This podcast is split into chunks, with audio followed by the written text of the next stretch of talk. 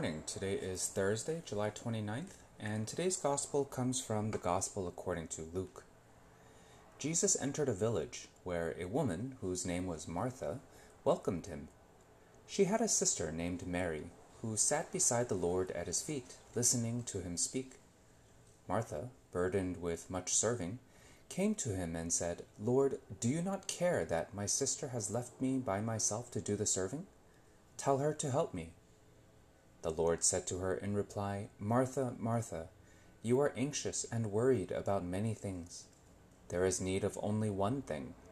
Mary has chosen the better part, and it will not be taken from her. The Gospel of the Lord. Praise to you, Lord Jesus Christ. Today we celebrate the feast of Martha, Mary, and Lazarus. Happy Feast Day! These three close friends of Jesus appear a few different times in the Gospel stories, but this has to be one of the more controversial episodes. When I was in school, I had mixed feelings about group projects. When we could pick our own groups, the project was usually fun uh, because I would just pick my friends. When the teacher picked the groups, however, I usually hated when students with good grades were paired up with students with failing grades. Now, as a teacher, I can understand that teachers don't want anyone to fail.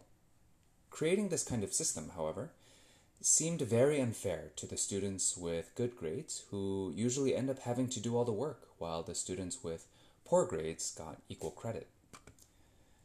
As a student who usually achieved good grades, I can very much relate to Martha's feelings here. Even as an adult, I can understand this bitter sentiment when I am working with a team but feel like I end up doing more than my share of the work. Obviously, it's not bad that Martha is serving food. Uh, I'm sure Jesus didn't turn away the good dinner she must have cooked up while everyone else was having a conversation. In today's gospel, Jesus warns Martha and us about the spiritual danger of being busy for the sake of busyness. Being busy means occupying yourself with tasks so that you don't have to think about spiritual things. It can also mean just making spiritual tasks one other thing to check off on the to do list. It's true that there are many things that we have to accomplish throughout the day, but it is much better to complete these tasks with charity. You may not be able to change the way you feel, but fortunately, you can choose your intentions. For example, I might sometimes feel bitter that my wife doesn't seem to help out as much around the house. Despite that feeling, I can intend to do the household chores out of love for her, for her good and the good of my family.